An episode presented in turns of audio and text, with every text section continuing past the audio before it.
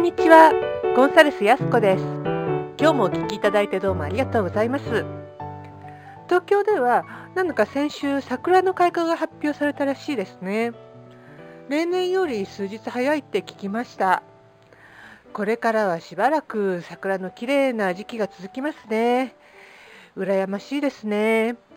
桜は私の大好きな花なんです。スペインにも桜で有名な地域はあるんですけども、えー、マドリッドから西に200キロぐらい行ったところでしょうかね。でもうそろそろ開花するって聞きました。でスペイン付近はまあ南ヨーロッパって呼ばれてるんですが結構北にあるんですよ。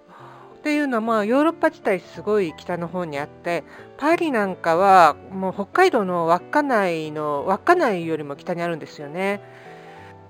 でまあスペインのど真ん中にあるマドリッドはちょうど東北の八戸と同じ色のところにあるんです。でまあスペインっていうとあったかいってイメージがあると思うんですけども内陸にあるマドリッドは結構冬は寒いんですよね。まあ、夏は暑いんですけどもね。まあ、今週はちょっと暖かくなったんですけども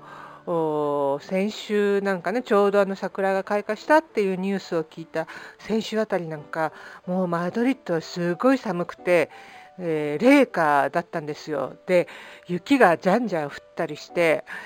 もうなんか東京の桜の開花が開花のニュースが懐かしくなりましたね。とスペインの話はこのくらいにして今日のトピックに行きましょう。今日のトピックは成功のことは忘れてまずは自分の幸せを考えてみるです私のところに相談してくるクライアントさんの中で、えたくさんの行動してるのになんか空回りしてるとか頑張っても頑張っても満たされないし達成感がないって言ってくる方が結構いるんですよね。で、まあ、クライアントさんたちはとにかくがむしゃらに頑張れば成功を手に入れることができるそして成功すれば幸せになると思ってひたすら頑張り続けるって方が多いんです。でまあ幸せはその頑張った後のご褒美っていう感じに考えてるんです。でも頑張り続けた結果燃え尽き症候群になっちゃったり健康を害したりしてしまって何のために頑張ったんだかもう全く分かんなくなっちゃったって話してくれるケースも少なくはないんです。でそんな時に思い浮かぶのがショーン・エーカーという心理学者の方が言ったことなんですけれども人は幸せでポジティブな時に成功するっていうあの幸せ優位説っていうのなんですね。で、えー、それは幸せになりたいから成功するっていうんじゃなくてその反対で幸せだから成功するっていう考え方なんです。でショーン・エーカーによると人間の脳っていうのは普通の気分の時とかネガティブな気分の時じゃなくてポジティブな気分の時に最もよく働くようにできてるそうなんです。ポジティブな感情によってなんか幸せホルモンと呼ばれるセロトニンとかやる気物質って呼ばれてるドーパミンとかが脳内にたくさん出ると単に気分が良くなるだけじゃなくて脳の学習機能を司る部分がよく働くようになります。そうすると神経細胞の連絡が密になって素早くクリエイティブに考えられるようになります。そして分析や問題解決がうまくいき新しい方法を見出すことができるようになります。と言っていますねショーン・エーカーは。でこれはアメリカの大学の研究ですでに証明されていることだそうです。でまあ確かに特定の悩みがあるわけじゃないんだけどなんとなく気分がどんよりしてる時はクリエイティブな考えなんてもちろん出てこないしなんだか何をやっても効率が悪くって何するにも大変ですよね。でまあ特定の悩みがある場合はもう言うまでもなくてうんなんか全然うまくいかない感じしますよね。で反対に幸せな気分いっぱいで元気でいっぱいな時はなんだか知らないけど物事がうまくいくような気がするしいいアイデアが思いついたりとか頭の回転が速くなってるような気もしますよね。だったらまずは幸せになろうじゃないかって思いませんか？どんよりした気分にさせるのは何かなってかんちょっと考えてみませんか？でそれを解決していくことから始めましょう。成功を考えるのはその後でいいんです。ってクライアントさんに言ってます。で、まあ、実はこの幸せだから物事がうまくいくっていう幸福優位説を思い出した出来事がつい最近もう一つあったんです。で私がマドリードの空港で日本行きのフライトに乗り込むために待ってた時だったんですね。で私のすぐ後ろで多分30代後半ぐらいだと思うんですけども、えー、スペイン人の男性が友人に電話をしてたんです。それが聞こえてきたんです。で彼はこう言ってました。中国じゃなくて日本に行ってくるよ。空港でチェックインしたらビザ取ってないじゃない。中国に入れないよ。って言われたんだよ。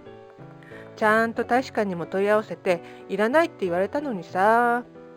でも僕すごすごと家に帰るの嫌だからこれから行けるとこある？って聞いたんだ。そうしたら日本行きのフライトがあるって言うからすぐにチケット買い直して今から飛行機に乗るところあ北京のホテル代は前払いしたからパーになっちゃうけどね。そうそうゲートで待ってた時にマイクで呼び出されたんだ。何かなと思ってカウンターに行ったらビジネスクラスにアップグレードしますって。日本に行くってことなんか全然考えてなかったんだけどなんかいい出だしたよな。ワクワクしてきたよ。じゃあ行ってくるね。こんな風に言ってたんですよ。でもう横で聞いて驚きの連続でしたね。もう思わず彼のことを見つめちゃいましたね。でこうそうするとなんかやっぱりこうただものじゃない幸せがにじみ出てるんですよね。でそこで「ああそうだよねこれって幸福優位説の実例だよね」って思ったんです。だってチェックインでパスポートを出してあなた行き先の国に入れませんよって言ったら、ま、普通慌てちゃいますよね、ま、私も絶対なんかもう慌てちゃうと思うんですよ。でも彼はもうポジティブさを全然失ってなかったんですよね。まあ私はそこにいたわけじゃないからわからないですけども多分そうだと思うんですよ。で多分、うん、例のセロトニンとかドーパミンとかがこうドクドク出て出てたんじゃないかと思うんですよね彼には。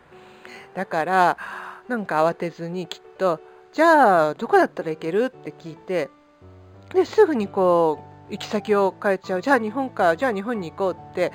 行き先をすぐ変えちゃうこの冷静さと起点と問題解決の能力っていうのもすごいですよね脱帽です。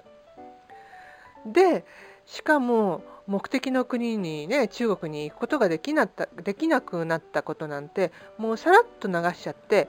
急に行くことになった日本のことをもう日本のことなんか全く知らないだろうし調べてもないと思うんですよ行くつもりなかったからでそこでなんかあなんか楽しそうなことが起こりそうだなってこう思っちゃうっていう超ポジティブさにももう圧倒されましたね。でそれも彼すごい楽しそうに話してたんですよ。ね、でとどめは、まあ、彼はエコノミークラスを買ったらしいんですがそれがオーバーブッキングになっててでビジネスクラスにアップグレードされたってなんかもうすごい運が良くないですか？でまあ私が予想するに、まあ、本当は運じゃなくて当日チケット買ったわけですから多分すごい高いノーマル運賃かなんかの運賃だったんですよねだからまあ優先的にビジネスにアップグレードされたとは思うんですけどもでもねなんかすごいですよねでそんな彼を見てああなんか幸せだと困難も困難と感じないでさらっと解決していっちゃうんだなってなんかもう勉強させられましたね。そんな彼をこう見てた時にいややっぱりゴリゴリ頑張りすぎるのやめて少し肩の力を抜いてゆったりと構えてちょっと成功のことは忘れてこうまずは自分が幸せになることを考えるのって大事だなって思いました。でそうするともしかしたらなんかこう気づかないうちに成功してるかもしれないなって思いましたね。どうですか？あなたもそう思わないですか？というわけで今日のトピックはこの辺にしておきます。ご感想などいただけたら励みになるのでとっても嬉しいです。ゴンサレス安子のライフコーチングと検索していただくと twostepsbehind.net スラッシュライフコーチングっていうサイトが出てきますのでそちらのお問い合わせの欄から送っていただければと思います。また私とのコーチングセッションに興味のある方はまずはあの無料でオリエンテーションセッションっていうのをやってますのでぜひご利用してみてください。こちらもサイトの無料オリエンテーションセッションお申し込みという欄からご連絡ください。それでは今日も最後まで聞いていただいてどうもありがとうございました。またお会いしましょう。